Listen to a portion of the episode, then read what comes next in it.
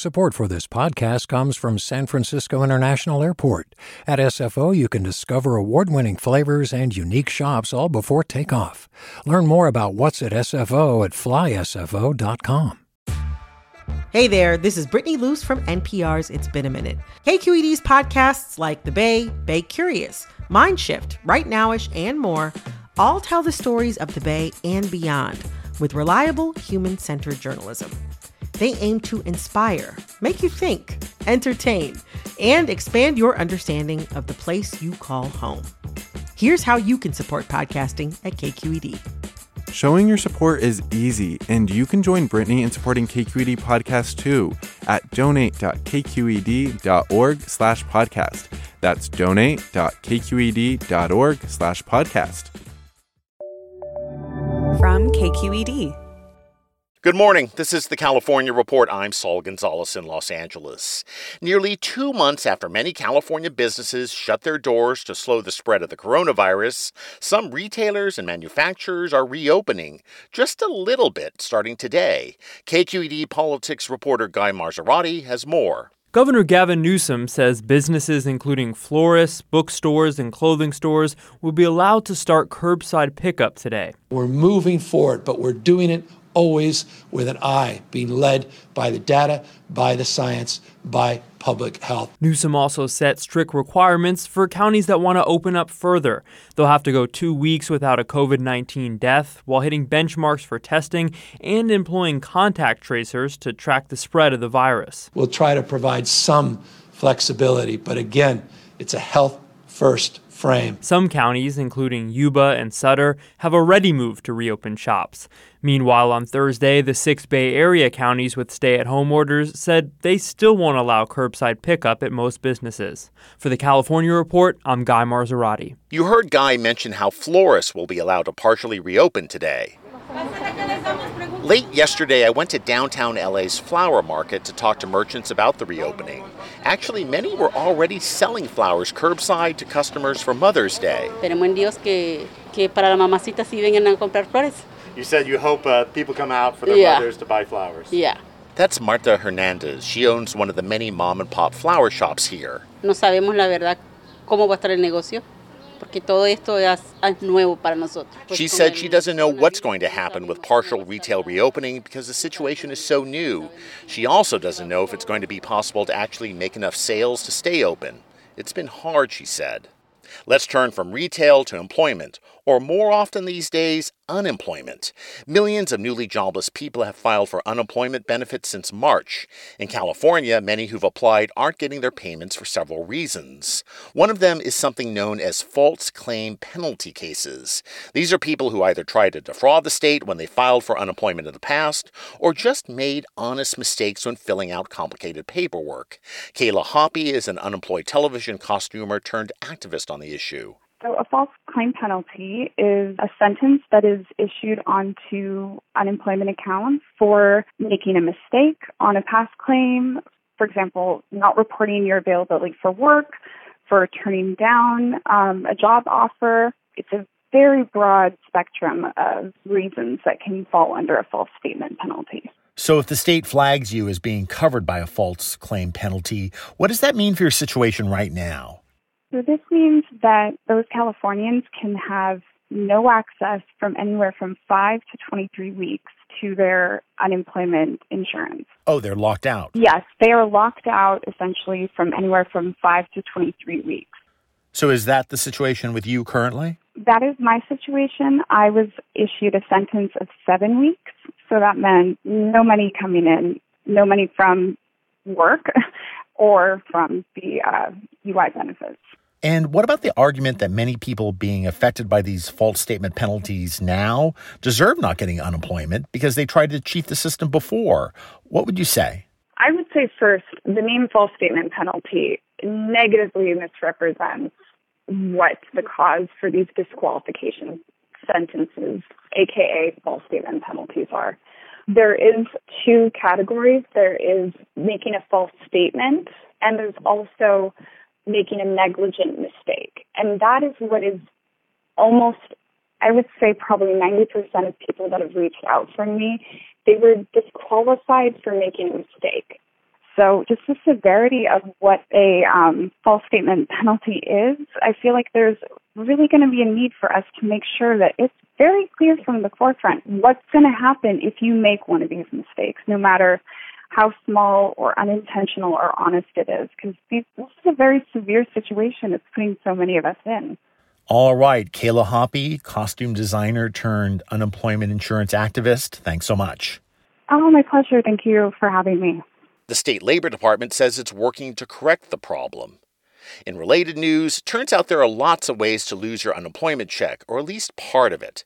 Consider the plight of working actors.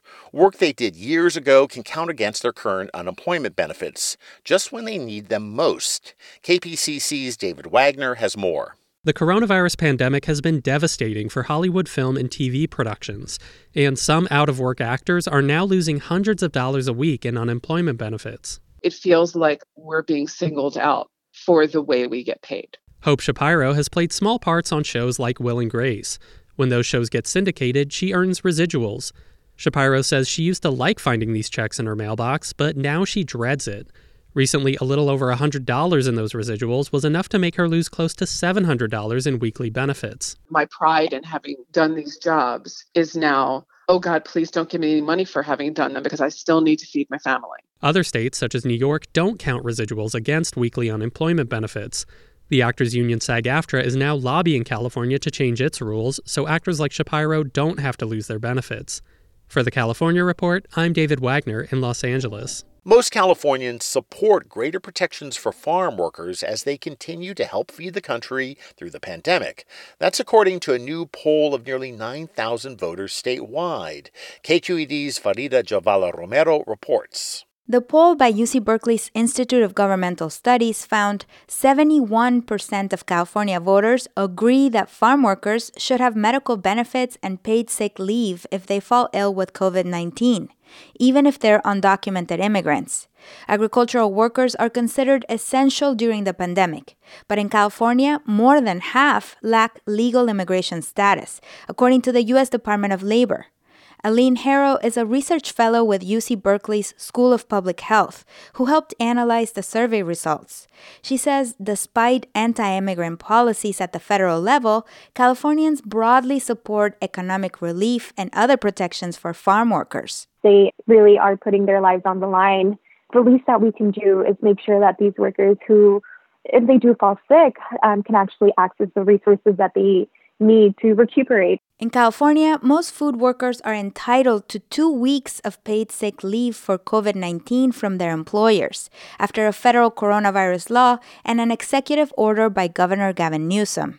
But Harrow says many farm workers may be unaware they have this right, especially immigrants who speak indigenous languages. In the poll, those who disagreed with greater protections for farm workers were more likely to live in rural areas, vote Republican, and approve of President Donald Trump's handling of the pandemic.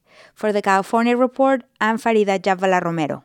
A group representing half a million workers in California's beauty and hair industry plans to file a lawsuit against Governor Gavin Newsom. It wants the reopening of salons and barbershops. KQED's Shannon Lin reports.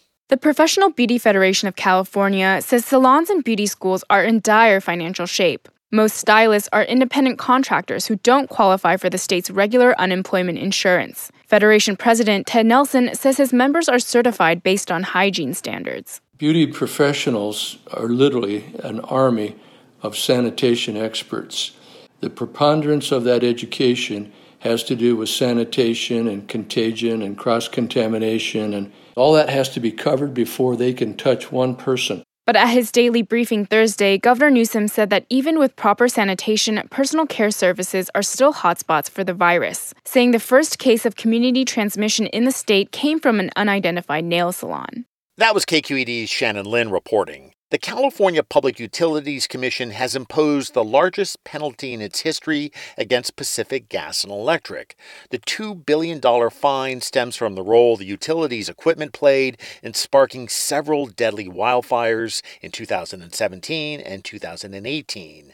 KQED's Lily Jamali has more. In announcing the record fine against PG&E, the CPUC said resolving its investigation into the catastrophic fires was an important step towards getting the utility out of bankruptcy.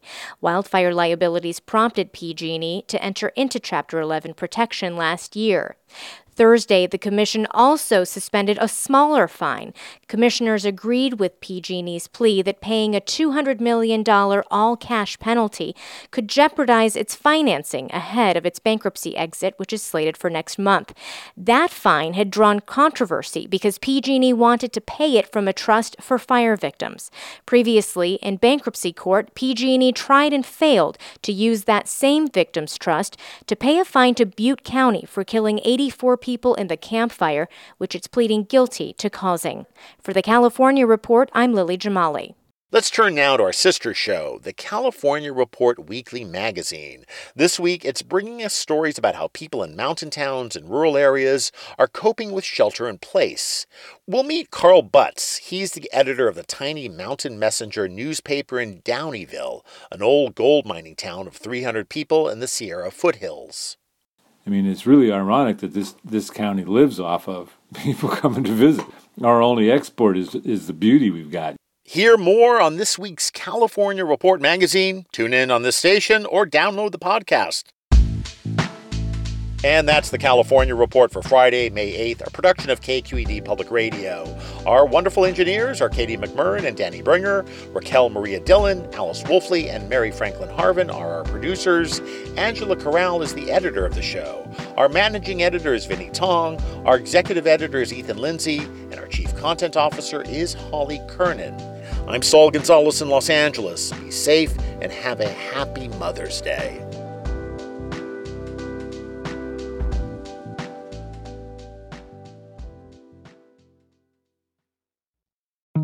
I'm Sasha Khokha, host of the California Report magazine. Every week, we bring you stories about what connects us in the giant, diverse Golden State. Because what happens in California changes the world. I love this place. We were once seen as like the place to be, California. The land of milk and honey. That's where you go to Sunshine State, but we just have challenges right now. KQED's California Report magazine. New episodes drop every Friday, wherever you get your podcasts. Hi there, I'm Rund Abdelfatah from Throughline. If you're listening to this podcast, you know that KQED produces exceptional storytelling that keeps you informed, inspired, and entertained. Their podcasts cover issues from your neighborhood to the entire country and everything in between. Support this work today. You can help us continue to bring quality podcasts to your ears. Just head to donate.kqed.org slash podcast.